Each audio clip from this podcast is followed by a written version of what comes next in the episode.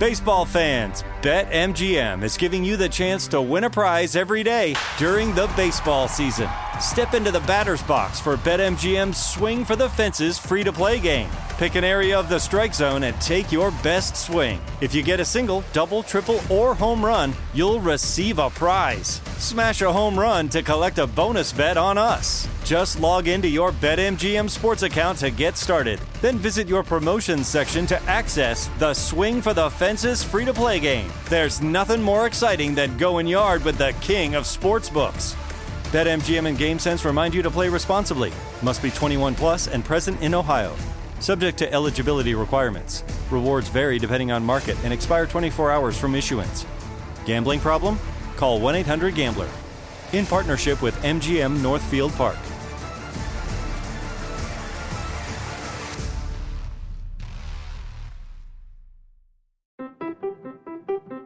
What if AI could help your business deliver mission critical outcomes with speed?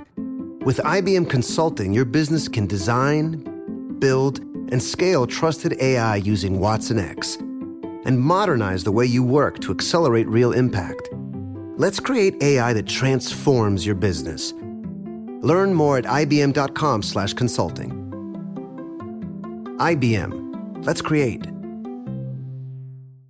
What's up? This your boy Lil Duval, and check out my podcast, Conversations with Unc, on the Black Effect Podcast Network. Each and every Tuesday, Conversations with Unc podcast feature casuals and in-depth talk about ebbs and flows of life and the pursuit of happiness. Unlike my work on stage, I tap into a more serious and sensitive side to give life advice and simply offer words of encouragement, yet remind folks to never forget to laugh. Every Tuesday, listen to Conversation with Unc, hosted by Lil Duval on the Black Effect Podcast Network, iHeartRadio app, or wherever you get your podcasts.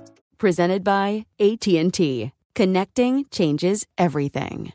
Hi there, I'm Zach Braff. And I'm Donald Faison. We're real life best friends, but we met playing fake life best friends, Turk and JD, on the sitcom Scrubs. 20 years later, we've decided to rewatch the series one episode at a time and put our memories into a podcast you can listen to at home. We're going to get all our special guest friends like Sarah Chalke, John C. McGinley, Neil Flynn, Judy Reyes. Show creator Bill Lawrence, editors, writers, and even prop masters will tell us about what inspired the series and how we became a family. You can listen to the podcast Fake Doctors, Real Friends with Zach and Donald on the iHeartRadio app, Apple Podcasts, and wherever you get your podcasts. This is the Jabberjaw Podcast Network. Happy holidays, everybody. If you do not have the YouTube Music app in your life, you are missing out. It is a new app that combines everything you'd expect from a streaming service with the magic of YouTube to bring everything to life. And with YouTube Music Premium, you'll get ad free music that plays with the screen off or while using other apps. Get music wherever you want it, even if you're offline. Download the new YouTube Music app today and start a free 30 day trial. Then you just pay $9.99 a month. Terms and restrictions apply, of course, but this app is a game changer. Check it out. Okay, now here's the show. Hi, everybody. Welcome to another episode of 100 Words or Less, the podcast. Merry holiday season as it approaches. Hopefully, you're uh, being able to wind down a lot of your professional obligations and start to focus on, you know, the fun stuff like hanging out with friends and family and, you know, going out and whatever, watching Christmas lights, all that, all that fun stuff. Because that's what I've been doing, and it's been awesome. But more on that in a moment. I need to tell you about this week's guest because this week's guest was uh, it kind of came out of nowhere. Uh, Jeremy Stith. He is the vocalist for a band called Fury, and he also plays in, in an awesome power pop band called Gem. And uh, it was one of those things where Jeremy and I started to uh, talk over email. And I, I, love Fury. Fury is a really, really good band here from Orange County. Um, you know, hardcore band. They, they have some real interesting influences. Um, and it was it's definitely from a younger generation than me you know obviously me being a late 30s dude um, you know jeremy i want to say is in his mid 20s i could be wrong about that but uh, yeah it was just cool i just i really felt uh, a kinship in talking with him because he had all of these experiences that uh, i was still a part of when i was playing in, in bands the band that i played in after taken called makoto and uh, yeah it was just really interesting so but what you need to care about right at this very moment is going to rockabilia.com and using the code PCJabberjaw. That will give you 15% off. I, I understand I got an email from a few people being like, hey, that code didn't work. We got it all ironed out and smoothed out you can get 15% off your order. Buy all of your holiday presents there. You can buy long sleeves, sweaters, shirts, beanies, whatever it is you need for the music lover in your life. And trust me, this isn't just like, oh, cool, you're going to be able to get like, you know, 10 hardcore bands merch. It's like we're talking about every genre of music is represented. And I love the company, fast shipping, great customer service there's nothing negative I can say about this company. like even if I tried, even if I like combed deep where I was like, "Oh man, they don't have like all of the sizes on this super old shirt." It's like, "No, they they do." so, you need to go to Rockabilia. I love them so much. Thank you for your continual support of the show and uh yeah, PC Jabberjaw. Do that, okay? Um, like I said, I hope you are ramping down your professional obligations and you are able to uh, spend some time. I've this this December has been wild for me personally. I've just been uh, there's been a lot of stuff at work I've been dealing with. There's a lot of uh, fun family stuff I've been doing, from you know going to Disneyland and going to live podcast tapings and all this other fun stuff and I just feel, um, yeah, I, feel like this mixture of like anxiety with like, oh man, like what's what's coming up in the future, uh, you know, what, what what's to happen here, uh, mixed with all of this awesome, fun joy that you're able to experience. And I don't know, maybe that's just what most people feel like life is on a day to day basis, where it's like, oh yeah, it's this mixture of joy and like anxiety and dread. Like I don't I don't know if that ever goes away for uh, anybody for a prolonged period of time. You know, um, I, I I always kind of try to put myself in my mindset of like, man, I remember what life was like like five years ago. Like I, I felt like, and granted, humans have a tendency to forget bad stuff and to just reflect on their past eras of their life and be like, oh yeah, man, I just remember there was like no worries and all that sort of stuff. And it's like, I don't know. I, I have a feeling that I was probably worried about different things five years ago than I am now. So I don't know. It's just it's just interesting, and I think this time of the year really focuses on that uh, kind of reflectiveness and you know uh, being able to take stock of what they're doing in their life and all that other stuff. So I hope that you're doing the same thing because I think it's important to you know be aware of all of these feelings that uh, we feel on a daily basis because. Uh, yeah, otherwise, if you're not, then man, you're really not living life. you know, you're just kind of going through going through the motions, not really questioning anything, not really thinking about stuff. And that's not what we're here to do, right? Anyways, um, next week will be the mega year end episode that, that I recorded with my good friends Jeremy Bolm and Joey Cahill, where we talk about our favorite records of the year. So strap yourselves in because it's like a two plus hour discussion and it's going to be a super fun one. So that's what we have to look forward to next week. And uh, like I said, Jeremy was a great, and when I say Jeremy, I mean Jeremy Stith the vocalist of Fury, was a great discussion. He came over to the house, we hung out for a while, and uh, yeah, I just I, I, love it. They're going to be releasing their new full length. Uh, you know, it's a, nothing's announced yet, but uh, I know some information that I am not allowed to reveal to you as of yet. But uh, yeah, they have some new music coming out, and it's going to be really really exciting because uh, yeah, I've just uh, the way that he was talking to me about it may makes it sound very very engaging and interesting and exciting. So yeah that's all, that's all I got for you. Okay. So happy holidays. And uh, I will talk to you obviously at the end of this episode. Okay. Even though I already told you what's going to be happening next week, but you know, st- still stick around. Okay. Here's your.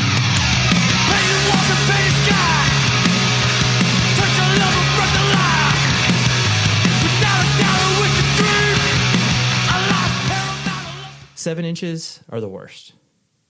Um. So follow me along here. So I know I know it's trying con- to think appropriately. so I know I know that may be a controversial statement. Like, of course, seven inches were uh, a need for a long time because of the uh, the lack of funds because of the fact that you know these hardcore and punk bands like you know they just had no um, there there weren't many options. It was like you either do a tape or you do a seven inch. We exist in a world now where uh, you know hardcore bands like you you Fury can do a one sided 12 inch, and it would look great stacked up against all the other 12 inches, as opposed to because people, when they start collecting stuff, they start to become overwhelmed by the fact like, oh, I got to keep up with like 12 inches, 10 inches, 7 inches. And so, um, yeah, I just wish that many bands would kind of start to uh, gravitate towards that. And this is selfishly speaking, but I uh, yeah, I like seven inches. I still listen to them from time to time. they're, kind of a, they're, like- they're they're kind of a pain though because like you yeah, know they they are a pain. I've got nowhere to put them in my room. They, they're in my closet in like a, a Whole Foods basket right now. right Um, I I assume they started making them back in the day because they were cheap, but also I think like that was standard back then. It Like, was, everyone totally. had singles like that was a normal exactly like Motown and stuff. So I'm sure it wasn't totally. too out of the ordinary. It, it- and I think it, obviously it necessitated that because, Yeah. like you said, that was the uh, predominating format and the ease of access for you know. It's like, oh, it costs six hundred dollars to print up you know three hundred seven inches. Like, of course we can do that. I do wish people were making one sided 12 inches though. And honestly, yeah, and the co- and the cost on those, just like you know, working at record labels and stuff. Like I've seen the cost on that, and it's really not that drastically different. You're talking about a couple hundred bucks, maybe a thousand to do like you know, even if you're doing like a etched Yeah. one sided twelve inch or whatever. Got to have a good track though. You, you do, you do, yeah. And you, I mean, just think, I, I know it would be weird to be like, you know, revisionist history on like some of the classic seven inches, like you know, whatever, Chain of Strength, True Till Death. Like that would be weird to see it on a twelve inch, you know, like, but that would be sick because then you wouldn't have to do. You could just listen to the whole thing, Yeah. one shot. it would probably sound really good too. it probably would. Uh, but I digress. But the I always start these things off with my first kind of entry point to you know you, your music, and everything like that. Um, it you know I had watched Fury from you know just afar, just like a casual observer, like most things that uh, you know start to pop up in any particular hardcore scene. Um, but it was the the interesting thing that I noticed about you guys is where it's just like you know you were like every other band in regards to like hey we're just we're just gigging around playing shows you know doing tours here and there where you could. And the the build got to a point where honestly this and you can tell me if you disagree with this or not but uh, i think a lot of bands have sort of coming out parties in a way where and, whether it's uh, it's usually not because the band chooses it it's Oh, no. usually it's usually because like all of a sudden everyone starts to be like wow like this band's this band's much bigger than i thought or whatever so like honestly your set at sound and fury this year felt like a coming out party It it was crazy. Um, but do you, do you know what i'm saying where yeah, like yeah, no, it that yeah, like after the fact, it's easy to kind of see that. But yeah, the day I was just a normal yeah day. Woke up, had coffee, and, sure but um, I do like being casually observed. I think that's my favorite way of people seeing us, just casually from Yeah, just afar. from a distance, right. Yeah, Yeah. Um, but I don't know. Yeah, it was crazy. I I always think about the the set we had in Boston the first time we were there for America's Hardcore, right and I guess it was probably similar to that. But you know, it, that Sound and Fury was was insane. It was Sure. like- I don't know, it looked like it was the, like the Oscars or something. You know I mean? It was like Yeah, yeah. pretty regal place. Yeah, totally. And it does it like I, I there are certain bands where all of a sudden it's like things change just from a a public perspective. You're like I mean I remember you know Touche at like the 2009 Sound and Fury where it's like you know they were playing earlier in the day but then everybody was just overwhelmed by like oh my gosh like here's this band playing in the afternoon and everyone's losing their mind you know and like I remember when uh, myself and Joey were doing Sound and Fury, we always had these bands that we were like trying to really figure out where to put them in the lineup. To be like, okay, do you think that they like would you know the crowd sustain interest like if they played at seven or if they played at three or whatever? And then sometimes we put bands in that sort of like, all right, well here's your chance to like quote unquote prove yourself, Yeah. and like not in a like you know dick way or anything. Oh but- no, but yeah, no. yeah, and so it just it felt like to me No. this year watching you guys was very much like, oh yeah, it's that that moment for you guys, and you uh, yeah you didn't you didn't disappoint from that perspective, or at least at least from my perspective. thank. you. I thought I, would yeah, I thought it was terrible. Yeah, you thought you were terrible, or it was terrible. yeah, I, um, like my voice cracked a lot, Sure. and uh, Well, you were probably pretty excited though too. Yeah. they had uh really good whiskey sours too. So you were uh, were you uh, three sheets to the wind at that point, or like me too, But they had they had a lot of yerba mates downstairs too. So you were trying to balance it out? uh, I don't balance is a great word.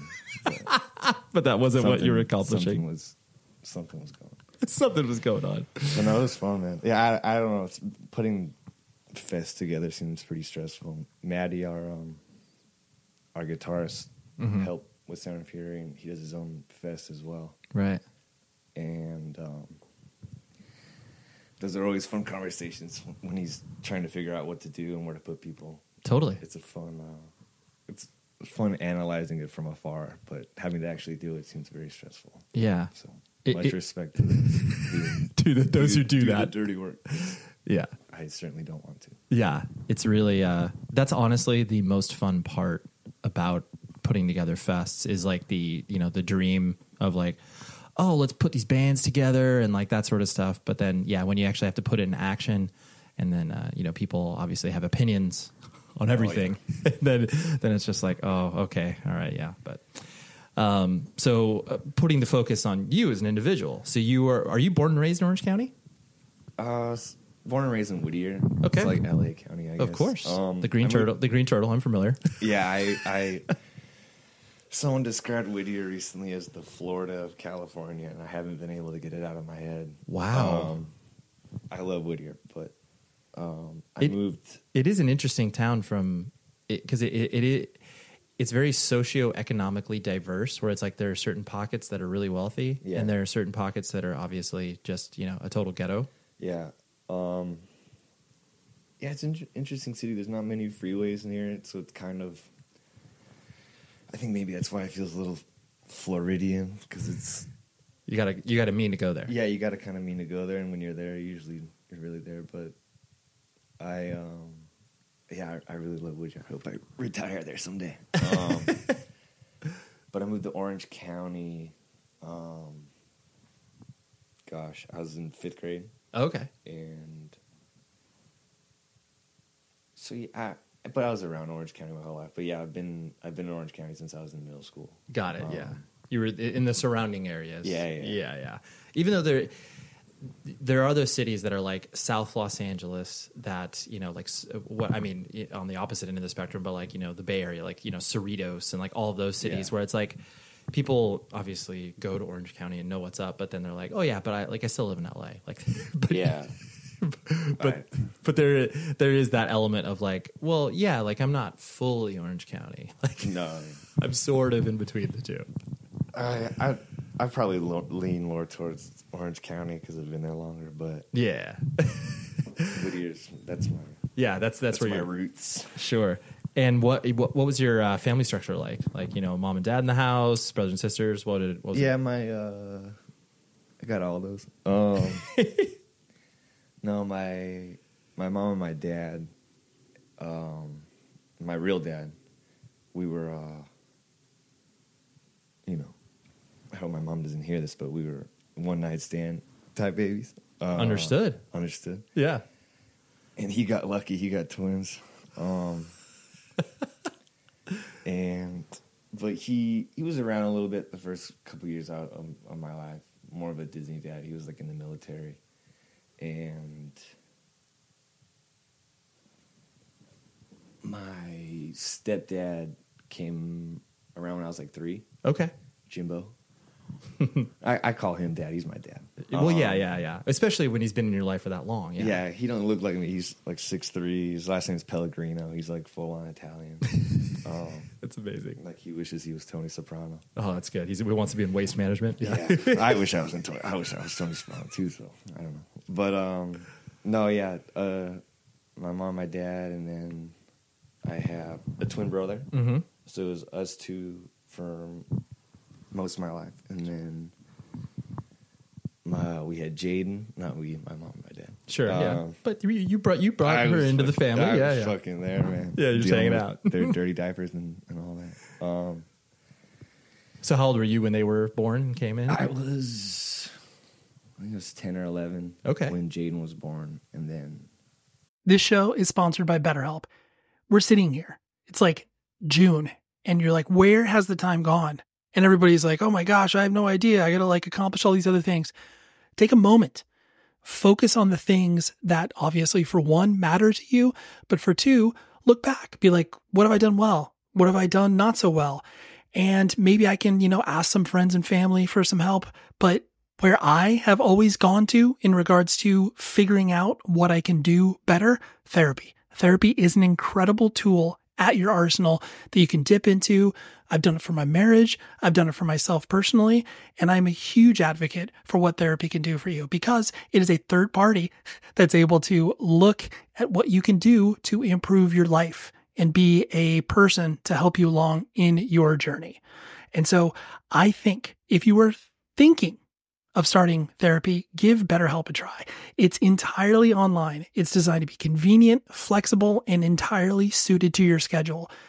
All you do is fill out a brief questionnaire, you get matched with licensed therapist, and then boom, you're done. It's great.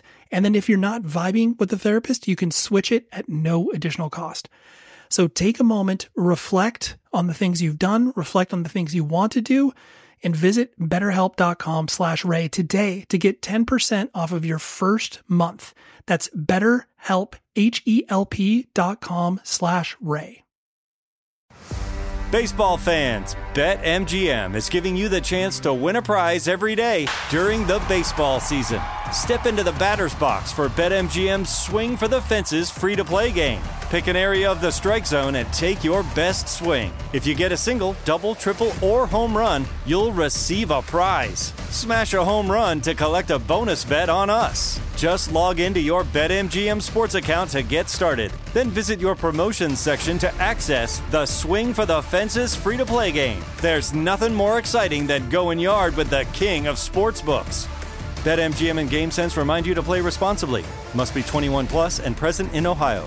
Subject to eligibility requirements. Rewards vary depending on market and expire 24 hours from issuance. Gambling problem? Call 1 800 Gambler.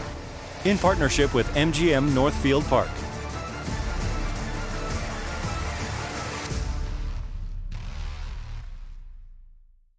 This Father's Day, shop at the Home Depot to find the perfect gift to help dad be everything he can be. Because your dad is more than just a dad. He's groundskeeper of the yard, the perfecter of the patio, and the cleaner of the clippings. He's the weed fighting, hedge trimming, leaf blowing lord of the lawn. He sees the job and he gets it done. Because your dad is a doer. So show him you appreciate everything he does with the tools he needs to power up his landscaping game.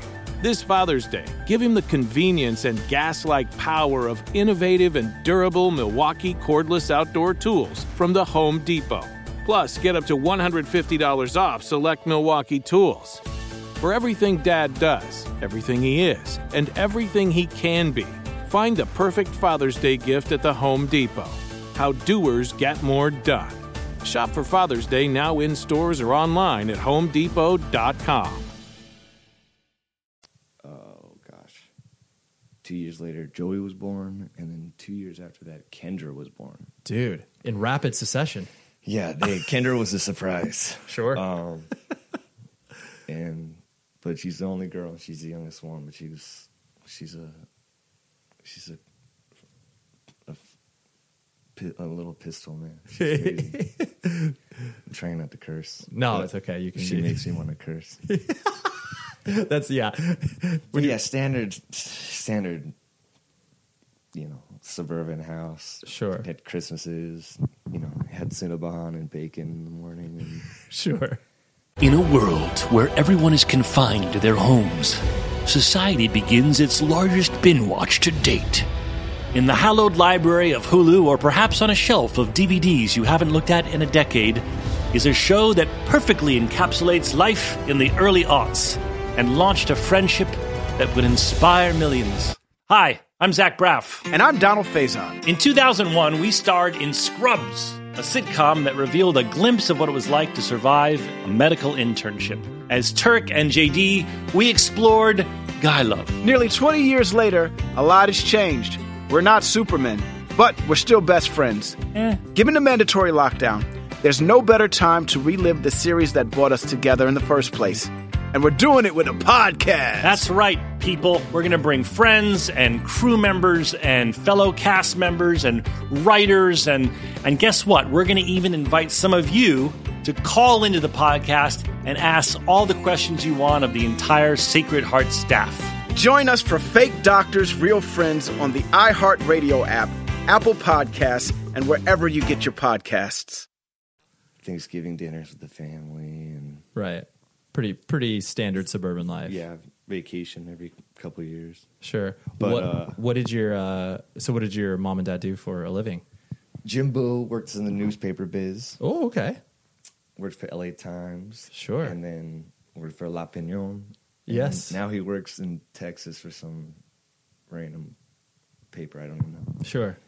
And then uh, my mom's a hairdresser. Oh, okay.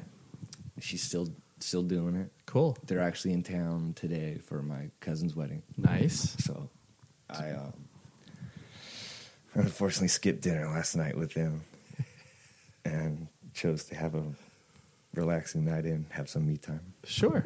Um, but but yeah, And how the you know because most people that have a twin, it's always uh, I mean that's a weird experience.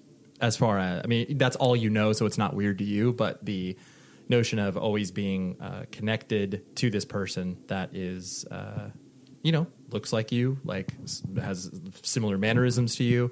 Um, was it one of those things where you, I mean, you guys like, did your relationship evolve to where you were super close, not close, super close? Like, did it kind of ebb and flow, or was it always kind of close? it um, it's had a few eb- ebbs and flows, I guess, but it was like having. You know, just having a sibling that just happened to be the same age as you and looked exactly like you, you know what I mean? right. And talked exactly like you. Sure. Um, but yeah, we had bad times. Like he, uh, I went off to college and he stayed back home, and that was kind of a that was a big moment in our lives. Sure. And didn't didn't talk to him for like a few months. It was Mhm. like it was like a TV show, you know. Sure. Giving each other the, each other's their space. Yeah, I think we were just having an identity crisis, each of us. Sure. Um, and then, and then, yeah, we got back together and had a even stronger relationship after that. And then I ended up moving back home. hmm Uh, it was in the I went to the Bay Area for college. Okay. Well, a year and a half, Right. Sure. Yeah. and I came back. Um, I played I played soccer on the team, and I got cut. Oh, did had- you did you get a scholarship to go up there? Yeah. Oh, was okay. The, that era when everyone, every teacher was on strike and everyone was going through a lot of budget cuts. Right. And I was at a Division two school. Uh-huh. We only have so much money. Of anyway. course. So yeah, they had to look where to uh, optimize budgets. Yeah. Wow. Soccer is an easy target, man. Yeah. Um, yeah. What school is it? Cal State East Bay. Oh, okay. Hayward State. Hayward State. Sure. Yeah. Yeah. Yeah. Um, And then moved back home when I was like 21, 22. Okay. And or 20 21 Something like and that, yeah. then we had a good relationship after that. Got it. like stronger than it ever been. And we um started the band with maddie and alex. Mm-hmm. and alfie. And we had some like trouble after that with all of us. Um and that was another kind of a big turning point for jared and i but Mm-hmm. just came back even stronger than we were before. And Sure. we're at yeah, this is like the best our relationship's ever been. He's my best friend. That's great, man. Um, Yeah, I'm sure because I, I mean, you see it with siblings all the time too, where you know one is doing one thing and they're super into it, and then of course the other one is like, well, that if that, that that's their angle, I gotta like try to do my own thing, and so like there's always that, but like it's I'm sure it's even tighter with the fact that. You know, there's like you said, you look and talk similar. Like, Yeah. you're, you're watching a reflection of yourself, but they're doing their own thing. Yeah, we were like standard twins. Like they, sh- my mom dresses up in the same clothes with different colors, and Yeah, which is almost like to me that seems torturous in a way. I mean, you, you don't know any different because you're a child, but You know, it's so cute looking back on it that I I don't care. right, totally. You're Um, like we, we look like little sailor boys or You whatever. know, it's funny. My uncle. I hope he's there today. I don't think he's going to be at the wedding today, but I hope he is. But my Uh-huh. uncle used to at Christmas parties when we were younger. He would take us to the bathroom. and Mhm. He would switch our clothes in the middle of a party, Okay, and no one would know. to throw you off. He yeah. wouldn't tell anyone, Sure. but everyone would be calling me Jared. Jared. the whole night. Total. my that's a good everyone. practical joke. And it's a that's a that's a torturous sick joke, Sure. but because he's the only one that Yeah, that was in on it. that's in on it. But That's so. Fun. I'm sure you guys are Yeah. just like, ah, that's funny. I I was like two or three. I don't Yeah, yeah. You had no conscious of it. Yeah. Um, but yeah, we, yeah, I get, yeah, everyone wants to, like deep down wants to know that they're an individual and special, and uh, we were no different. But, um, uh, you know, we we both do have our own things, but I maybe subconsciously I was trying to really go and prove I was like an individual Mm-hmm. by like going off to college and all this. Of course. But it is the you know there are similarities that you know make those those are the most special things to me now. Those are the things I, I appreciate the most. Yeah, Um, absolutely. I totally get that. and yeah, it's been he's been there. Yeah, for with everything. Yeah, yeah. No, that's right. Because Now that I think about it, yeah, Yeah, yeah, yeah. Now that now that I've been asked the question, Yeah. Um, and so then you know, as you were were you know kind of growing up and and uh, you know experiencing your uh, you know figuring out your identity and everything like that. As you started to, you know, like junior high and high school, um, you know, you, uh, from what I know about you and in speaking to you for the past 20 minutes or so, you are a very uh, thoughtful, quiet, pensive dude. Like, you're definitely not the yeah, type it's of. just terrifying. but you're All. I keep thinking about is vo- vocal fry. Do you know what vocal fry is? no.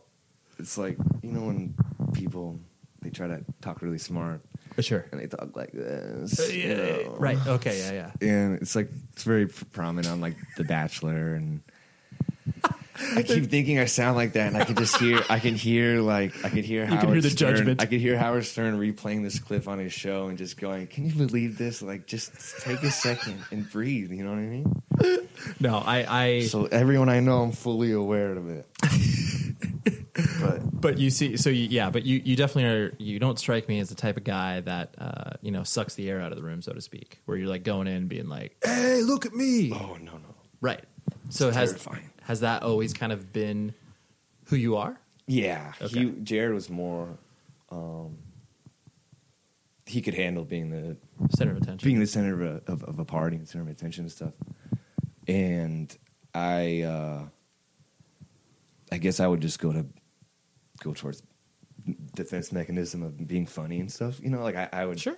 But yeah, I was always more quiet. I think I still am. Yes, I would Oh. agree. Singing in a hardcore band is obviously combating that right now. But um, Well, you're it's it's the notion that you can uh, stretch yourself as an individual. Well, not stretch yourself as an individual, but like you can express yourself in ways that you normally aren't able to in your real life. oh, totally. That's that's it. That's literally it. the nail on the head. Yeah. So because of that, but like you, I presume you played soccer as a kid. That's like why you were were so endeared to the sport. Yeah. Okay. And you did you find out like right away that you were pretty solid at it, or was it like you just basically slowly got better over time? I played when I was a kid, like really young, Right. um, but not like normal AYSO outdoor. It was like indoor at the local church. oh, okay. Um, Whittier area community church for all my homies back there. sure. Whack. Um, my my aunt was a was a youth pastor there, and they had it was like basketball for summer, and then Oh, sure. soccer, for winter. fall. you know? Yeah, And it was just like a big tennis ball in a basketball court with huge goal. The, it would be like twenty four to thirty six. Like that's what the scores were. So like I played that and I was pretty good, but like Right. everyone was good. It was like yeah. you know, and so, uh, but then I played like baseball and Sampled all the sports, normal yeah. Amer- American sports. And I stopped playing soccer for a long time actually. And then my mom had a client from Manchester. Oh. and she um, she lived in California in the summers Uh-huh. with her family out here. But she would get her hair cut by my mom. And every summer I would I would see her and she would talk. Um, you know, I would just listen to her talk because it was insane to me at the time. Right. And Austin Powers had just come out, so You're like this person is this literally is insane. Like this is real life. I love that. Um, this coffee tastes like shit. Yeah. Um, and um, anyway, it was right after uh, Beckham had that goal against Greece, his redemption goal after the his red card at the World Cup. okay. And I remember talking about it, and uh, and she would she I went with her down. It was, my mom worked at a it was like a strip mall, her hair salon. We went down a couple of stores. There's a soccer store trying to find a, a Man United jersey for her. Oh, And okay. that's like the first time I'd I'd heard those words. Sure. Um, and then I just fell in love with it. I just Started watching it, started playing that, it. Yeah. yeah. I, I've, I've, it was it was impossible not to. and uh, I dropped everything. and Started playing soccer again when I was in like middle school, Okay. and so I was kind of more late late to the game, I guess. Cause Sure. I took a Yeah, yeah, yeah. But you just dove in deep to that. ah yeah Yeah. head first, man. That's awesome. And so you, because I mean, kind of reflecting on your personality in soccer, um, you know, there definitely is because soccer, even though there is obviously a lot of ego and braggadocio in Yeah. some of the players, it, there it is a pretty reserved. Like most of the players are pretty reserved, you know. So it definitely seems like you could. Uh, you know, kind of assimilate to a team and be like, oh yeah, I don't need to be like obviously the person. I can be one of everybody. Yeah, no, it fit me perfectly. Yeah, You know, it was like ballet. sure. Um, no, I, I, I love that's maybe what I love the most about soccer is the the idea of, of total football. hmm And Parquet Courts just made a song recently called that too, which is Yeah, um, a fun little factoid in, in my life. sure. Um, I love no, I love that band. They're Yeah, I haven't listened to the new record, but it's really good. Okay. He, um, he he wrote a, a poem that he that he um recited at New Year's Eve in two years ago. Okay. about a year and a, um, year and a half ago, sure. and it's on the it's gonna be on the the new record. Okay, I got um had a, a bunch of friends read it and nice. doing something fun with it. That's But cool. Anyway, total football. Yeah, Yeah, like, to- totally am- aside, but yeah, yeah, you're obsessed with soccer. yeah, yeah, I, I love the idea that it was a it was this this unit and total football came from the Dutch school of like Ajax and and Johan Cruyff and his coach the coaches he had at Ajax at the time. Mhm. And it's they did, developed a way of playing where everyone can play any position at any time. Oh, okay. So if one person, you know, has like a bad tackle and is kind of out of the play, everyone's just kind of able to, like chess pieces, fit in the right spot to kind of fill that gap. Right. Um, Yeah, it's like okay, well, I'm going to fall back on defense, or I'll be a striker, or whatever. Yeah, yeah. a classic, um, you know, you're only good. You're only as good as the the weakest of player, or your whatever. part, you know. Yeah, yeah, yeah. Sure, sure. and so I, I, I love that part of it. Like it's I love obviously like I love the flashy goals and all Sure. that. It's an incredible feeling when you get when you get one. You know, it's like riding a wave or something. Mm-hmm. But there's just something beautiful about like ten passes between three players, one touch around two guys. You know what I mean? Yeah, yeah. No, it's super cool. And so, as you started to, yeah, I mean, you were obsessed with soccer. Like, did you care about school at all? Like, you know, were you like solid, solid enough grades? I presume. I did all right. I if, I think had I done my homework in high school, I probably would have gone to a really good college. Sure. Had you So I had, tell, I had you my- applied? I tell my siblings that all the time. Sure. But I like where I had ended up. Sure, sure. Do you? So yeah, you were like a B student, so to speak. Yeah. Yeah, yeah. Solid, solid B's B's. get degrees. Yeah. Actually, I've never heard that. That's funny. I think it's C's get degrees. C's do get degrees, but yeah, yeah. Yeah, B, B's can get you some admissions. B's, yeah, B's get you into B's and an all right SAT score will get you into Division two school, like Yeah. a partial scholarship. If you like. And so you, I, I'm guessing around that time too, like you know, early high school, maybe even junior high, is when kind of like independent music, like punk and hardcore, started to kind of infiltrate your life. Yeah, Definitely. Okay. And how? What was your sort of uh, gateway? Was it? Was it your Was it your brother? Was it you guys kind of finding out about? we both it? were at the same time. Okay. Um, I'm trying to like. Oh, what's like the earliest earliest? Um. Oh my, f- my friend in middle school, his cousin. Okay. Um, his cousin would wear like Sex Pistol shirts and the Cure shirts, Sure. and that was the first time I saw a punk kid. He's my he's my roommate and my best friend to this day, actually, which is funny. That it. I just saw him about an hour ago. That's amazing. Um, but that was when I was in middle school, and that was probably, the, I guess, my first introduction to that. It's a real thing and not just on TV. Sure.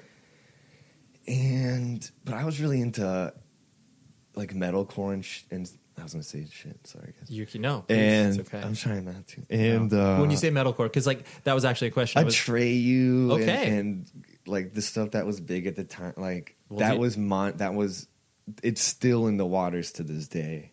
If you look at who's playing Chain Reaction this month, I'm sure you'll Yes. see the inklings of that. yes.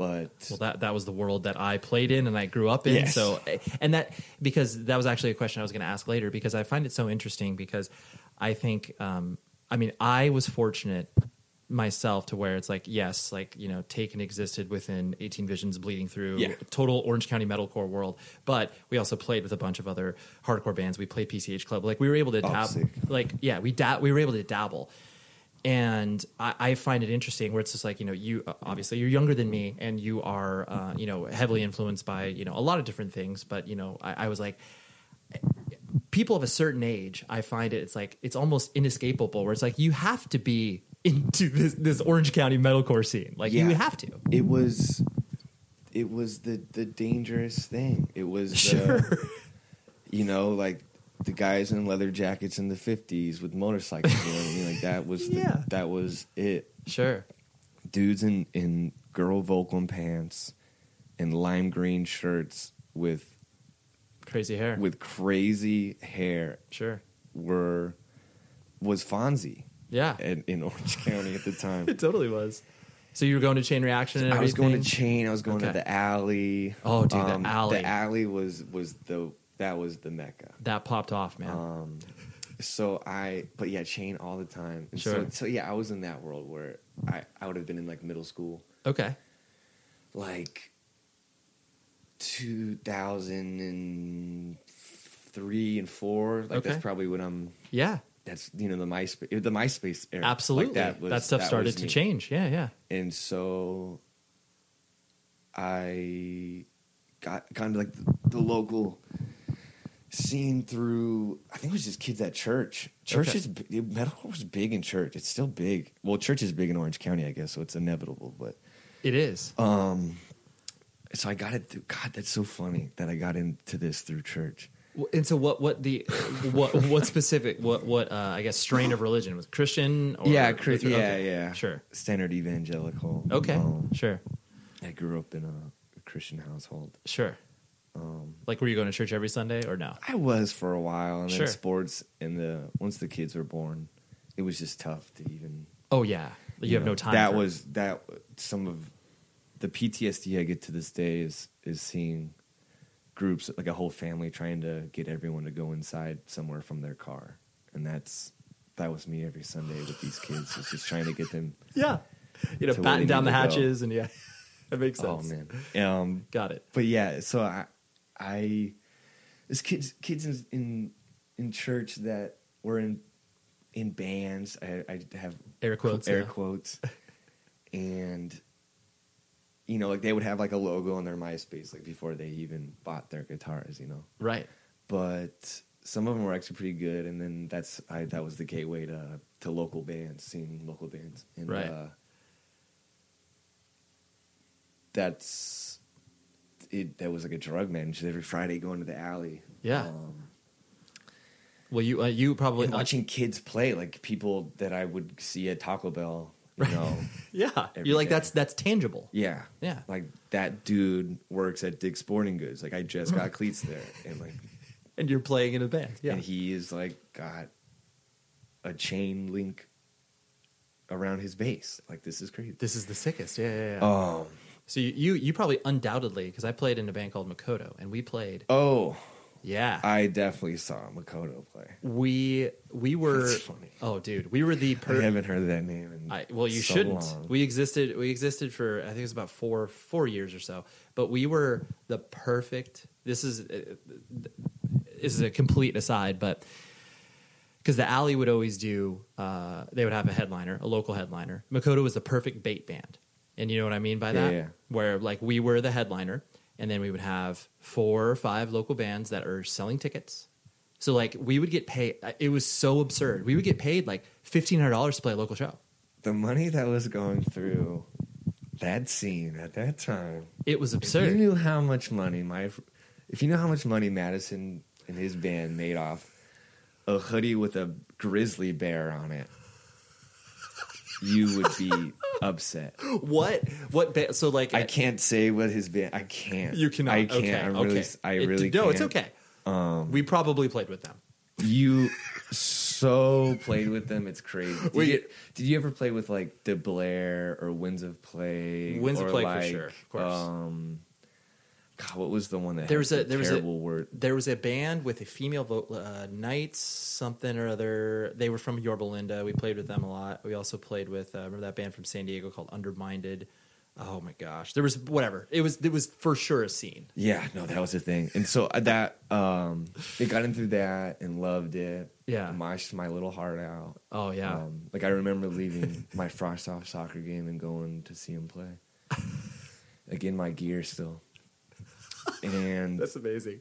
like shin guards and everything. Sure. And Did you, as you started to witness that, did you immediately have the inkling that you wanted to play in a band? oh no, Okay. no way. Just an observer. No, yeah, that was terrifying to me. Okay. It seemed like rocket science.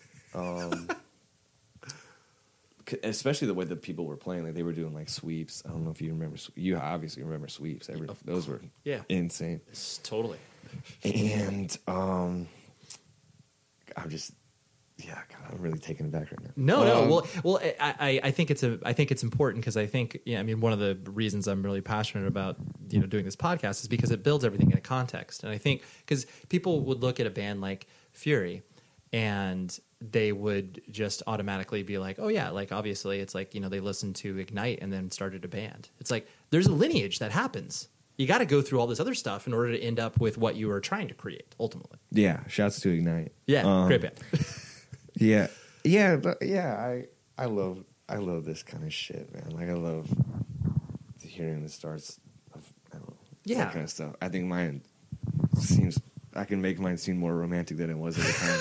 no, well, you were you were you were, and plus you were existing. Like uh, there was also that uh, the world that existed where you know I think it was you know like I look at my generation of and when I say generation, it's like you know generations of hardcore kids are every three to four years. You know? Yeah. it's like but the the the combination of being able to play sports and then also exist in the punk and hardcore, like you know before like that didn't really happen. You know, but it was like my kids that were going to shows with me was like it's totally fine. Yeah, you can play in the basketball team. Who cares? yeah, it was, it was, yeah, it was definitely never looked up, looked down upon. No. Everyone, yeah, everyone kind of had their own thing too. Sure. But, um, it just sucked. I missed so many. I, I missed every Sound of Fury because of I would be Because in of soccer. Temecula or Lancaster on a in a soccer on a, in a soccer. Yeah, you're in a club. know I mean? You were probably in a club, right? Yeah, Yeah. yeah, and I would get so jealous of just seeing everyone in like hotels and camping out on the beach and all these kind of things. Um, And you're like, well, I'm in the desert. I just missed out. Yeah, I was never. It was never looked down. Yeah. And even when I went to, and you know, and like metalcore was such a normal thing that even when I went to college, I had teammates from from like Mission Viejo and places like that. Yeah. and like they knew all that stuff. Like that was a normal. Is Yeah. as, as normal as is I'm into Dave Matthews Maroon Band or whatever. or yeah, Matthews yeah, Band, totally. Especially kids of a certain age. It Yeah. totally was like, oh yeah, of course I know those bands. Yeah. Yeah. I definitely know Maroon Five and Dave Matthews. That's for sure. of course. Uh, and so then, as, then as you started to, so like when it, it, I mean, is Fury essentially your first band that you played in? No, it's the last. Um, it's the fourth band I've ever played Okay. in, actually, which is funny. So you, yeah, you you did other, and were you always? They were all at the same time. You could easily say it was the first one. It was- well, Okay. no, you wouldn't. It was. It could be called the second one, I guess. Okay. Or- I don't know. They're all at the same time. sure. Um, they all started roughly at the same. time. yeah. Okay. Um, And this was this after you had moved back from? yeah. I, Okay.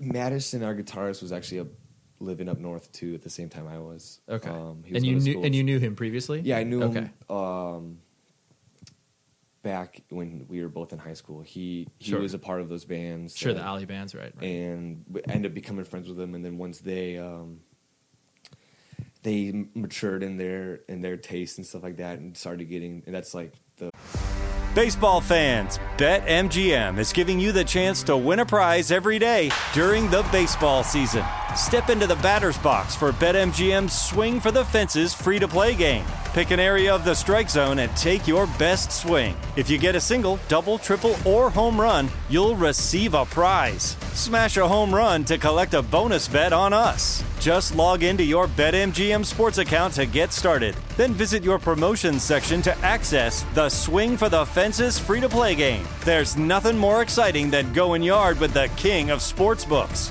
BetMGM and GameSense remind you to play responsibly. Must be 21 plus and present in Ohio. Subject to eligibility requirements. Rewards vary depending on market and expire 24 hours from issuance.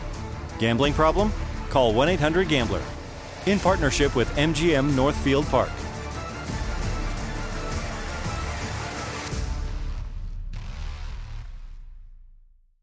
This Father's Day, shop at the Home Depot to find the perfect gift to help dad be everything he can be. Because your dad is more than just a dad. He's groundskeeper of the yard, the perfecter of the patio, and the cleaner of the clippings. He's the weed fighting, hedge trimming, leaf blowing lord of the lawn. He sees the job and he gets it done. Because your dad is a doer. So show him you appreciate everything he does with the tools he needs to power up his landscaping game. This Father's Day, give him the convenience and gas like power of innovative and durable Milwaukee cordless outdoor tools from the Home Depot. Plus, get up to $150 off select Milwaukee tools. For everything Dad does, everything he is, and everything he can be, find the perfect Father's Day gift at the Home Depot. How doers get more done. Shop for Father's Day now in stores or online at homedepot.com. When the sun goes down, opt for bold and blingy styles, like the made to be seen, very sexy push up bra from the Very Sexy collection. In on trend hues like black shine, green, and citron. For a glam statement, pair them with your favorite jeans and bring the heat. Because life is better in a bikini. Rewind to the future with the VS Archives swim collection inspired by Victoria's Secret's classic looks from the 90s and early 2000s. For endless out of office options, mix and match with Victoria's Secret's wide range of bikini tops and bottoms that offer you every type of coverage, from full to cheeky to minimal.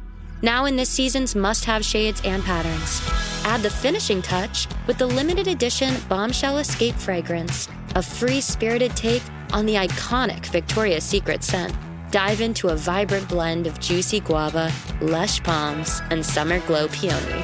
Shop now at your closest Victoria's Secret store or online at victoriassecret.com.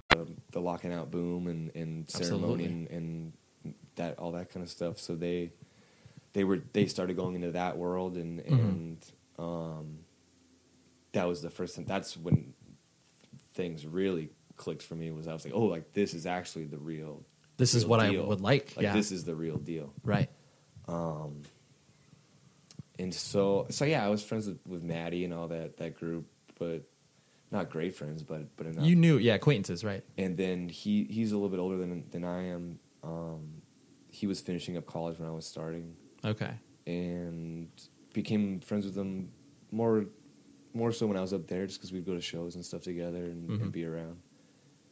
And we both moved back. He graduated. I didn't graduate, obviously Sure. and um, we both actually moved back around the same time and just you know we're hanging out all the time again. Sure. so it's just a natural. Yeah, natural progression Yeah, of like, oh yeah, let's let's do this thing. But I I'd started a band, uh, this band called Layman. Um, yeah, like a couple months after, like maybe a half a year after I'd moved back, Okay. and just got the bug, and then slowly after that, like another band would start, another band would start, and Right. Fury started because Maddie was sending me voice memos of other song ideas for our other band that we had. Sure. And he was just like, "Oh, what do you think about these?" And um, you know, he he he's proficient writer, and I just I, I was like, "Oh, these these songs are great. Like, Yeah. please do this band. I, I don't hear this kind of stuff often. I think this would be really good. So I hope you know." Yeah. Let's I don't figure this out. You know, I w- you, everyone says nice things to their friends, but that one I really meant. I was like, yeah, like that would be Yeah, that would interesting be, band. I hope that it, would be I hope it happens. Right. Hi, I'm Bob Roth, CEO of the David Lynch Foundation and a transcendental meditation teacher for over 50 years. I've taught many thousands of people to meditate, from celebrity clients to students in inner city schools. And now I'm bringing some of what I've learned straight to your ears with my new podcast, Stay Calm. A lot of people are skeptical about meditation. I was too when I first started practicing, but meditation and other science backed techniques for calming yourself can change your mind, your body, and your life for good. We'll cover topics like sleep, the science of gratitude, and ways to boost your immune system to help you be healthier and find peace during these troubled times. So, whether you want to master meditation for life or just want to find a few moments of calm in your day, then I invite you to tune in and together let's learn how to stay calm and be happy. Listen and subscribe to Stay Calm on the iHeartRadio app, Apple Podcasts, or wherever you get your podcasts. What uh what was what was kind of your path as you were envisioning like you know what were you studying at school like did you have a notion of like oh this is what I would like to do for a career and that sort of stuff I went to school to be a painter. okay Um, that's what I was gonna. I was gonna try to get my degree in in the fine arts. okay Um, to like work in a museum or basically just so that you had a I just wanted to be in the art world in any way I could. Okay. I, I loved. I loved. Um, I loved abstract painting, but I, um, yeah, I just wanted to be up there. I want. I wanted to be up in the bay and, and Uh-huh. have a nice little shack to myself and just paint and just paint and work at a grocery store or something like that, and maybe you know settle down. Yeah. Um, Si- eat, si- eat lunch with my my friends. You know, right That's that simple artist goal. life right Very simple, and uh, so that changed obviously when I got when I got cut, and sure I didn't know what I wanted to do when I came back. Um, was that hard was that hard for you to go through no, it was all hard. I mean I guess it was difficult, Sure. but I loved it. okay Um, I remember the feeling when the the dean walked down the steps to our prac- to our practice. We were having it was our last day of two a days. Mhm. We had our first preseason game of my sophomore season the next day, and the dean comes down to talk to my coach for like a half hour. oh And that never happened. He would never leave the field, so we were we just thought he was just bullshitting, like, oh, you know, Yeah. good luck on the season, blah blah blah. Right, just right, saving face, whatever. sure And he told uh, told him the bad news, and he coach tells us, "Hey, I know we have, you know, I know I told you guys the first day of, of being on this team that it's business, you know, business is business, and I have to prove that today." Um, so f- four of us got got cut before, uh,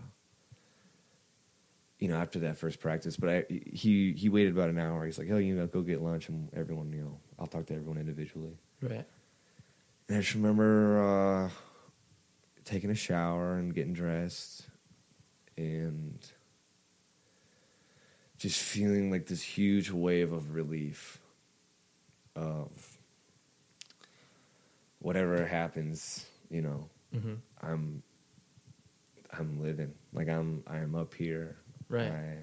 Whether or not this is you know the end or not, I, I, I did the damn thing sure and I don't know why I thought why I knew I was going to be the one because I thought I actually I was I was playing everyone was playing really well. It was the, the, the other guys that got cut were incredible players. It was pretty sad. yeah Um, Yeah, it was just just a budgetary decision. yeah, just business, you know. Sure. Um, but yeah, dude, I remember. I, I remember that walk from the locker room up a Mhm. hill to the cafeteria, like Right. so vividly. It's insane. Sure. And so I was all right. I, I, I tried staying up there and living up there and like working at a coffee shop and. Mhm. But I was I was getting like I was having like thirty to fifty bucks a month to eat. Oh, yeah. so I, it was just not even worth it. Totally. that was a true artist life, I guess. Yeah. And so I moved back. That was kind of sad, I guess, a little bit because it was like coming back with my tail between my legs. Sure. But quote unquote crawling back. yeah, but I came, it was fine when I came back. I it was it was fun being around my family again. and- Of and course, being and with then your friends, and yeah, yeah, exactly. And so, and at that point, yeah, at that point, I just I didn't I didn't know. I I kind of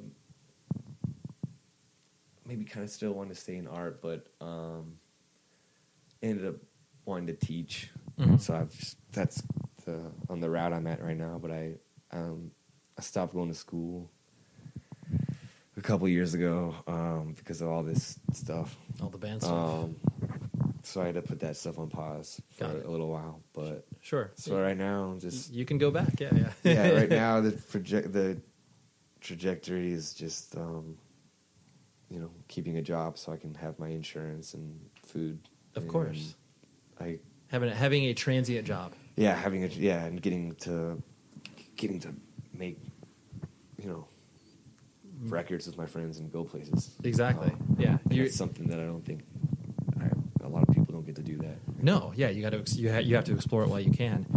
It uh, it, it seems to me too that when um, you know when when you guys put out the first record, it, it I always find it really interesting because like I mean hardcore in the the broadest sense of the term, um, pe- people just don't cover. You know, as far as like press and like people talking about it. Like, yes, you could argue that it- goes in waves, but Yeah. it's like generally speaking, most hardcore is viewed as like this is a thing that you do between the ages of 16 and you know 25 or something and like there's no like you know there's just rehashing of ideas over and over and over and over and over and so i i found it interesting that you know you guys kind of bubbled over that and where it's just like you know whatever any anytime like pitchfork is like hey like this record's like worthy of checking out that's a hardcore record it's like you know, it, i in many respects, it's it's a blessing on one hand because you're getting exposed to people that would never listen to a hardcore record. Yeah.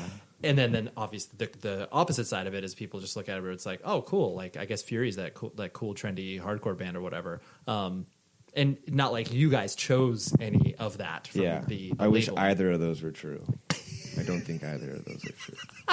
Yeah. we got lucky with that one. Right. It was. It, yeah, it, we're just a rock. You know, it's just a rock band. It's it's it's it's just music. Sure. Um, it's it's a really niche genre, and Mhm. the I think there's not a. It's not a young man's. I guess it is a young man's game in a way, and young young woman's game. Mhm. But it's that's. I don't think maybe young in age. I think it's more young, young in in in your heart and soul. Yep. And because you're you're confused and you're very emotional, and those are usually signs of of, of youth. And um, but it's. I think it's just a lot more than that. It's it's um. It it's it it's it's music. It just happens to be this this this certain style. Sure. And to me, it was no different. That's no different than a than a jazz record or or or a, a country record or something like that. You know what I mean? Yeah. Um, and I think it could be done. Anything could be done well if, if it's if it's genuine and, and Authentic, done thor- thoroughly. You know. Mhm. Um, but yeah, that pitchfork stuff is, is lucky. It's cool to see. Like, obviously, I'm not gonna fucking bullshit and say it's not cool to see that kind of thing. No, it's great. Yeah. But um, that's that that's nothing more than than clickbait. Yeah. and and that guy that guy who wrote it just happens to happen to really like it, and Right, exactly. That that was genuine, no doubt. But Totally. there's always um, different sides to every every story. But Yeah. I'm not. I'm definitely grateful for that because it's Yeah. You know, I'm sure whenever I get an actual teaching job, I'm sure they're going to Google my name, and that's something that's going to get That's brought up. something And I'd that's gonna rather, I'd rather that get brought up than than stuff that usually pops up when you Google people's. Names. Yeah, yeah, yeah. No, it's a very good point. Um, and the you know the the fact that you are now in a position where you know the band you know i mean obviously you all work jobs like you're not doing this from a you're doing it from a full-time attention perspective but not a full-time like monetary but you guys have had to entertain the ideas of that collision of art and commerce where it's like okay like you know we are you know a punk hardcore band that is is you know are, not like you would ever say this but like your star is rising and more people are paying attention to you and you have to uh, you know you're getting paid more to play a headlining show or whatever. How have you kind of uh, because i mean in my mind and what you've told me like you know the commerce is not a central focus of what you have done in your life so how are you personally kind of navigating those waters as you have to you know kind of make those decisions on like all right well you know i, I yeah it's cool i make some money off this thing but like that's not really why i'm doing it Yeah, I don't think anyone sees dollar signs when they see us. Um, it's uh, it's all I. I don't know. It's all I know how to do. I guess. Sure. Um, do you do you try to just like ignore the business side of things or do you like you know you leave no, it it's a real thing. It's, Okay, it's- okay. I find it interesting and to to a certain extent. I don't like. Um, I don't like how it seeps into seeps into things sometimes. Sure. Um, Decisions might be made, Yeah, right? just any any kind of artistic decision. Mhm. Um, but maybe we're just stupid in, in choosing to look at it so simply. But we just like um, we like making records, and I uh, I can only speak for myself on this, but I I, I want to.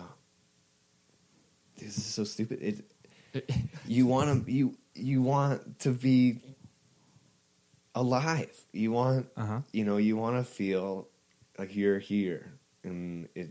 I am screaming. You know. How many? How how often do you scream in your? Obviously, you, you saying, but how often Yeah. do you scream in your life? Your daily- no. never, never. How insane that you! I just scream. Yeah, you just for yell. twenty minutes straight. Totally. Like that's in, that's insane. And it, and why I do that is is something that I try not to think about a lot. Right. And it's sim- I think it it's so sinful that it's, it's just stupid. I want to be here. Right. And I It want it you to feel. be known that I was here. And so I I don't think what I'm what I'm singing about is like some revolutionary thing, Mhm. or I'm, I don't- I don't think it's the smartest thing, but I think it's the most genuine thing I I could do That you can put out there, sure. And it's I can't. The way I'm talking to you right now, there's ways I can't. There, there's things I want to convey that are almost impossible Mhm. for a million circumstances. And with these records, with these songs, I could talk in a way that I would never be able to talk. And only I know what I'm saying. only I know what it truly, true blue, what it means. And for some reason, I need that Yeah. to continue to go forward. No different than my mom needs to go to church, or no different than someone needs to watch a football game and, and yell at the screen because someone's fucking kneeling down. Like Right. there's whether or not something's more moral on a morally higher ground or not. Mhm. Um, I think we all have our things that we worship Yeah. and and I am any any chance that you know I get to reach more people and maybe plant whatever flag I have down a little deeper, I will fully take advantage of.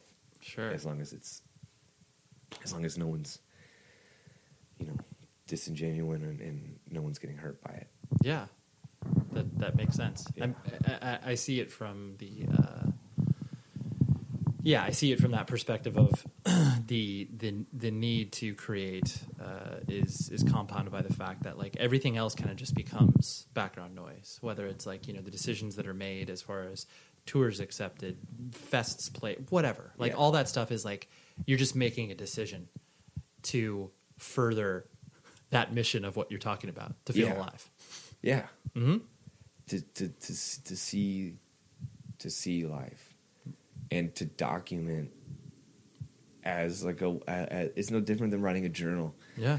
The only difference is people I can I can if I if I work hard enough and write it in a way that that is real but also universal and, and vague enough that more people can relate and it it's a it's it's a fun tongue in cheek journal that I can go na na na na na in front of everyone Right. and and f- not fool everyone but Yeah. they give them give s- someone um, Inspiration, life, whatever. Yeah. that's even a stu- I don't even that's even stupid for me to say to to they give me the chance to be op- to be open and talk and and Yeah. the fact that anyone listens let alone let alone agrees with it is is is something I don't I don't take for granted. Yeah, no, that makes total sense. I like that. Um, last couple of things I wanted to hit on was the, um, you know, clearly, as far as the, your alignment with Run for Cover for uh, you know the next record and you know working with them in the future, like clearly you could have made the uh, quote unquote stereotypical hardcore band decision of like you know working with whatever Bridge Nine, Closed Casket, you can name, Yeah. you know your litany of labels. Um, but like clearly you guys like you said you know you view yourself like yes you're hardcore kids that have come from the hardcore scene that play hardcore shows but like you you know you're a rock band um, and i presume that alignment with run for cover kind of plays into that ethos of like oh yeah they've you know they exist in the hardcore world but like they've put out bands of a wide variety of genres That yeah, that's just we just got luck. That's just luck. okay Um, it really is. It just goes down to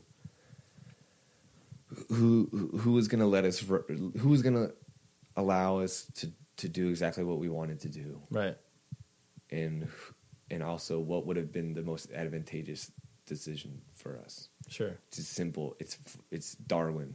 Right. You know, it's it's as simple as that. yeah and um, there were other places that maybe would have been more that type of thing, mm-hmm. and the the type of thing of of going somewhere where maybe there's an audience way like really big that's going to be easy for us to be catered to. Mm-hmm. But I don't think um, I don't think on any any of those places, those other places, um, would have known what to what to make of us. right And it was fairly obvious that they didn't understand Sure. us. Um, and and Jeff and and Tom and and Dane and all the guys at, at Run for Cover understand us. Um, and understand what, what what we're trying to do. Yeah. And they're they've been, you know, cliche thing, but they've been nothing but, but Nothing but supportive, and allowing allowing us to do that. And so it's that you know, it's it's lucky that we it's a world that we're not too far off on mm-hmm.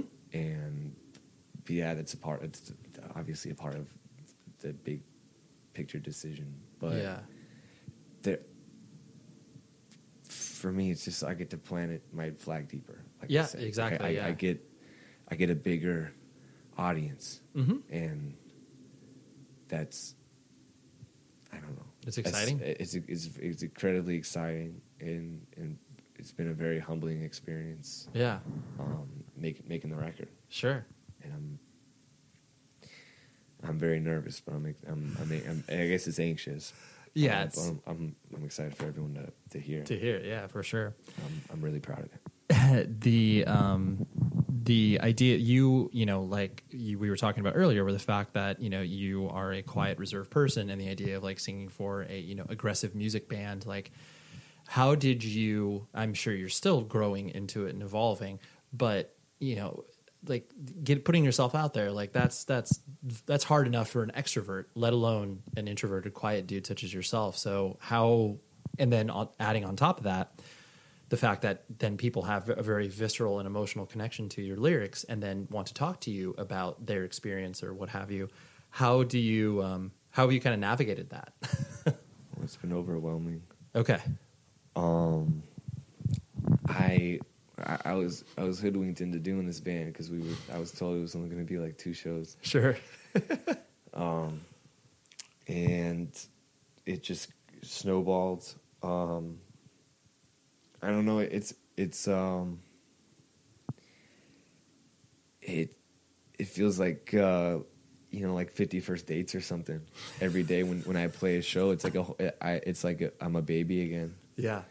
And there's there's things I, I think I've gotten better at, but that if you put ten thousand hours into something, I hope you're at least all right at it. Sure. But um, I, I have terrible vision, so I don't wear my glasses when we play. So that helps a lot. I don't um, I don't see people. You can't recognize it. I can't. I can't see people what they're doing. You know, like if I I I, I respect uh, stand up comics more than anything in the world. I think. and it's I, I don't know how they do it, and I get to do it in a bootleg way where I'm screaming and there's really loud guitars behind me. You got people protecting you. I've got a lot of protection. Yep. And and it, it I I love this music. I love I love it. Mm. I love I love how it makes me feel. Yep. And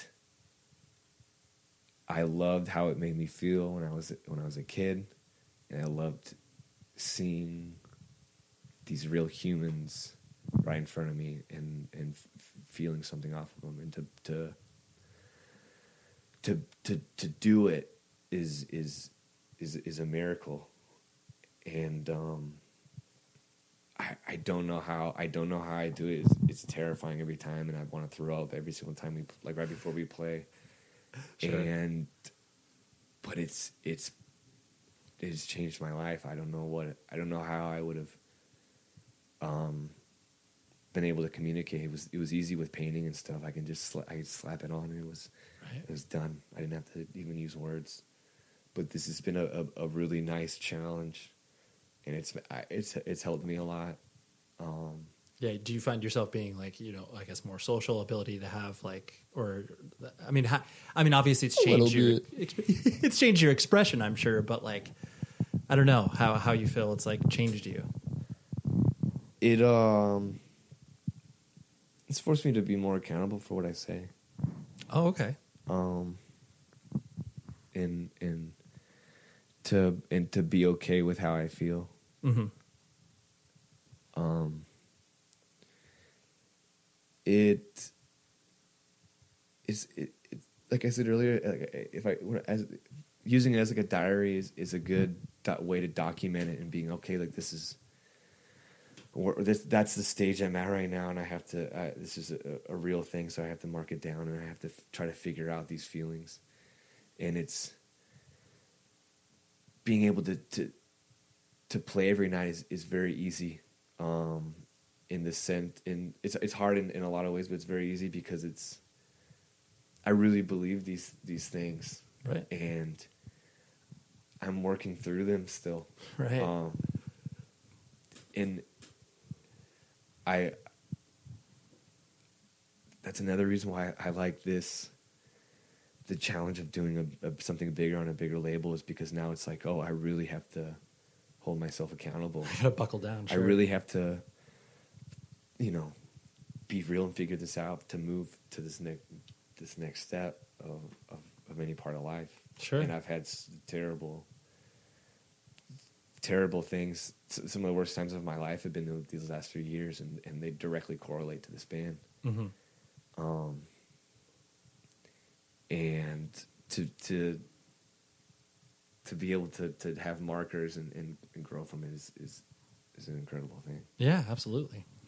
Um, the last thing I want to hit on was the, you know, the kind of what you were talking about earlier, where the fact that you know, like all of the music that you started to create all really happened in quick succession, and then the fact that you know you're active in Gem, like you, you know, you. I mean, you mentioned that you know Madison is, is prolific and you know writes a lot of music and everything like that, um, but you also seem to have a need to create on more than one platform, whether that's your painting, whether that's you know just being in one quote unquote just being in one band. Yeah. Um, that i- is it just i- i- is it one of those things that goes back to the kind of you know you, you wanting to plant your flag and having an impression, um, you know, uh, however small that may be, uh, or is it the the notion of just like of being even more active in a scene that has given you so much, or is it a combination of kind of all those things? The first it- it's the people I'm in the bands with are are, are my best friends, Mhm. and it is it, it it's a it's a fun way to communicate with each other. Mhm. And like Layman, the the first band I that I, that I did, it, those are all people that I was acquaintances with, like in our group of friends, Mhm. and and six years later, I, I, I feel like I'm married to these people. Right. Um, and so that the the friend thing that was that, that was the, the first part of it, but I um, it's just like carpe diem type thing, you know. It, it why why not do this thing with with my friends and and make something that I really like and Sure. that, that's hard. It's difficult. It's it's it's it's hard, but there it it's hard work. Yeah, Work is one is almost the worst four little letter word, but this it's a fun type of work, Mhm. especially with friends, and I just like I like doing it. I I love music. I love listening to records, and to to be able to make something that I don't know where it's coming from with, with my friends and that I really enjoy is is is the best. Sure. it's, the greatest. It's the greatest thing. One of the greatest things that happened in my life. Sure, sure. doubt. Um, and I promise last thing, but I realized that I didn't ask this before. it's all where good. The um, like touring, that is you know exciting, exhausting. It's a mixture of a lot of different things, and you know only if you've experienced it can you you know kind of relate. Um, how has your um, relationship with touring kind of evolved over time? Like, did you hate it initially and then grow to like it, or did you, do you like it and then now you're like, I can only do a certain amount? I loved it at first. It was like I was a kid in a candy store. right. Um, I think that's got that got us in a little bit of trouble actually. Okay. And um, and just- but I, it's really it's it is very tiring and it is it is like a job. It can feel like a job sometimes. Sure.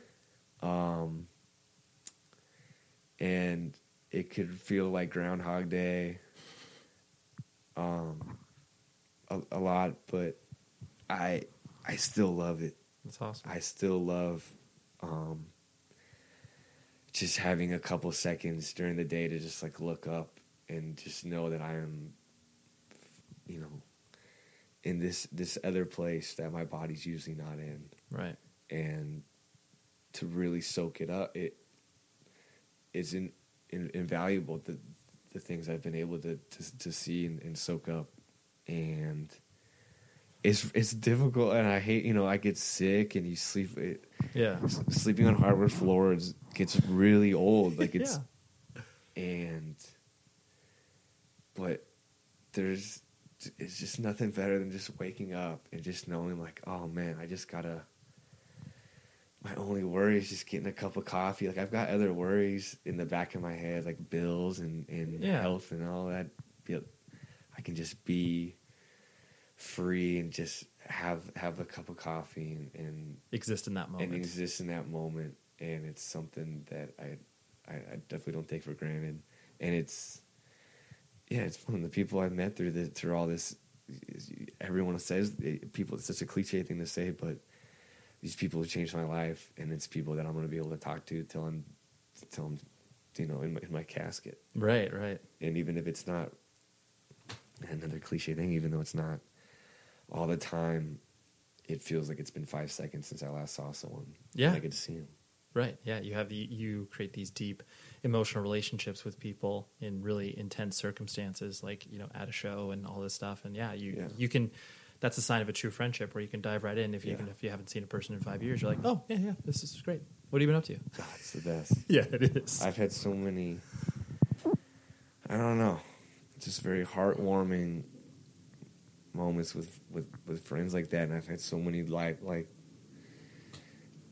life changing moments. Mm-hmm. Just I don't know, from from doing this really silly thing, Right. and I, I love it. Yeah, that's amazing. I, I really do. well, uh, thank you for doing this. This Hell yeah! Thanks for having me. Of course, man. That was a great.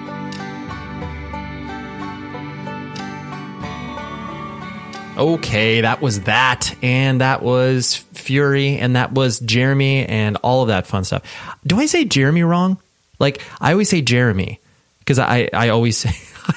I guess my my pronunciation of it relies solely on the fact that I was a huge fan. Well, I mean, I guess still technically I enjoy Pearl Jam, but uh, yeah, Jeremy. That's how they say it in their song, Jeremy.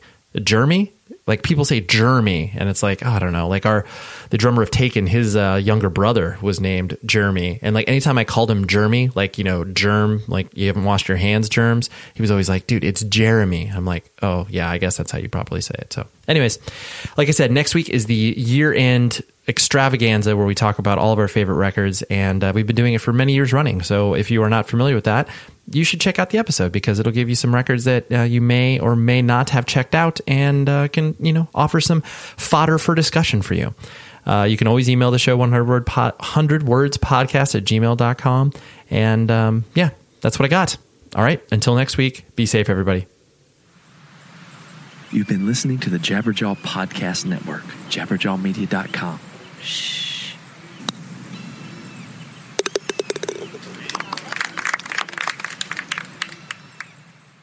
Hi there, I'm Zach Braff. And I'm Donald Faison. We're real life best friends, but we met playing fake life best friends, Turk and JD, on the sitcom Scrubs. 20 years later, we've decided to rewatch the series one episode at a time and put our memories into a podcast you can listen to at home. We're going to get all our special guest friends like Sarah Chalke, John C. McGinley, Neil Flynn, Judy Reyes. Show creator Bill Lawrence, editors, writers, and even prop masters will tell us about what inspired the series and how we became a family. You can listen to the podcast Fake Doctors, Real Friends with Zach and Donald on the iHeartRadio app, Apple Podcasts, and wherever you get your podcasts.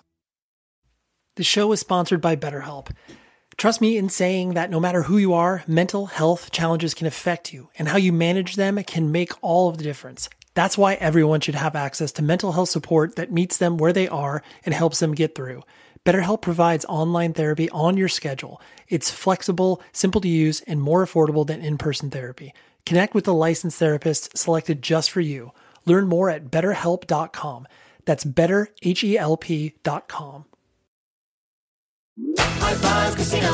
High Five Casino is a social casino with real prizes and big Vegas hits at highfivecasino.com. The hottest games right from Vegas, and all winnings go straight to your bank account. Hundreds of exclusive games, free daily rewards, and come back to get free coins every four hours. Only at highfivecasino.com. High Five Casino is a social casino. No purchase necessary. Void where prohibited. Play responsibly. Terms and conditions apply. See website for details at high the number five casino.com. High Five Casino. You wouldn't expect to hear that we're America's third best city for beer like this one.